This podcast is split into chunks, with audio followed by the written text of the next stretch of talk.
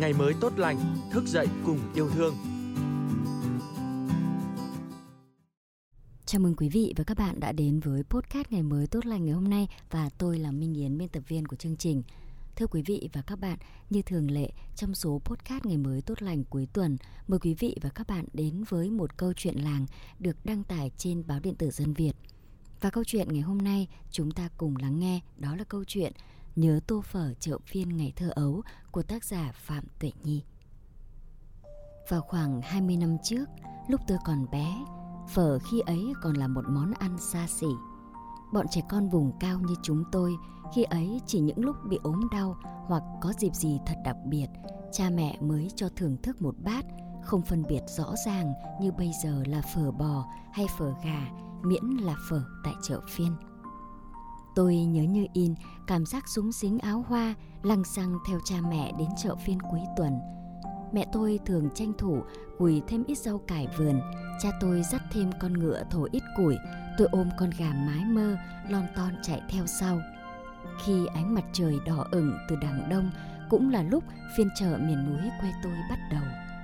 Trong ấn tượng tuổi thơ của tôi, chợ phiên vui như ngày hội, cha mẹ và tôi chọn một góc nhỏ ở chợ, dọn bán những thứ quả quê mang theo.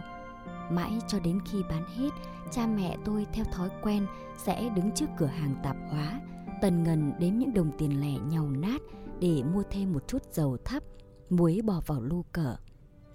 Khi cha mẹ ra, tôi cười ngoác miệng, nỗi mừng vui không giấu giếm trên nét mặt vì biết sắp được đãi món phở yêu thích.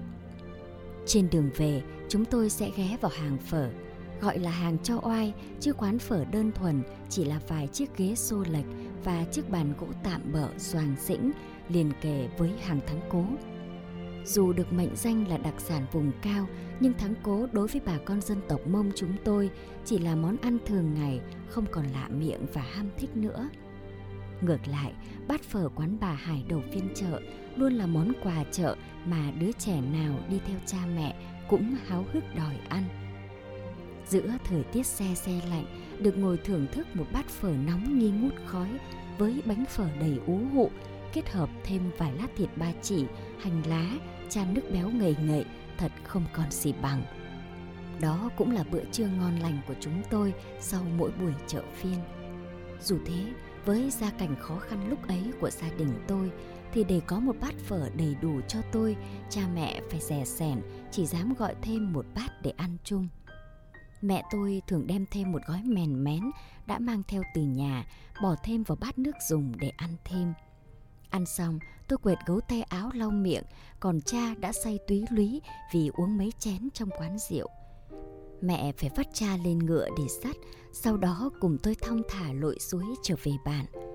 Đó là hồi ức tươi đẹp tôi còn nhớ mãi cho đến tận bây giờ.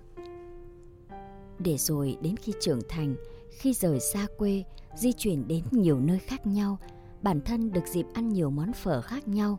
Xong, mỗi khi bưng bát phở nghi ngút khói, lòng tôi lại nao nao nhớ về bát phở trong chợ phiên năm xưa. Phở ở những phiên chợ quê tôi không có vẻ sang trọng, đa dạng hương vị như các vùng miền khác, nhưng lại rất đỗi bình dị, dân dã như chính tâm tình của người dân miền núi. Có dịp trở lại quê mình cũng vào mùa đông khi gió mùa thổi xe sắt và lạnh hơn, dù tôi ghé vào chợ phiên cuối tuần. Phiên chợ vẫn đông như ngày nào, nhưng cha mẹ tôi đã xa khuất chân mây, vĩnh viễn không thể gặp lại nữa. Tôi khẽ khàng đi khắp phiên chợ, ngắm nhìn từng gian hàng, cốt để tìm kiếm hình bóng tiếng cười của cha, dáng hình dịu dàng của mẹ, song chỉ còn hơi lạnh phả vào người, khiến tâm tình phút chốc trở nên đau xót. Như một thói quen, tôi bước vào quán phở của bà Hải. Mặc dù quán nay đã đổi chủ, song bát phở thì vẫn thơm ngon lạ kỳ, giống hệt hoài niệm của cô bé ngày nào. Quán phở nằm nép ở một góc chợ, vẫn chất một hàng những bát phở đầy ú, được xếp cạnh các lát thịt, nhiều mỡ, ít nạc, hòa phối cùng màu xanh ngon mắt của hành lá. Ngồi mé ngoài quán là một người đàn ông trung niên, gương mặt khắc khổ, quần áo phong phanh, đang chăm chú húp nước phở và khề khà chén rượu ngô ủ men lá. Ông vừa ăn, vừa khẽ khàng tâm sự với người bán hàng. Hôm nay tôi bán được bó củi 12.000, hai bố con ăn phở hết 10.000, còn 2.000 mang về cho vợ thôi, cô ạ. à. Lời nói giản đơn nhưng đầy xúc động khiến tôi bất giác đưa mắt nhìn ông và nhìn theo ánh mắt xoe tròn của bé gái bên cạnh.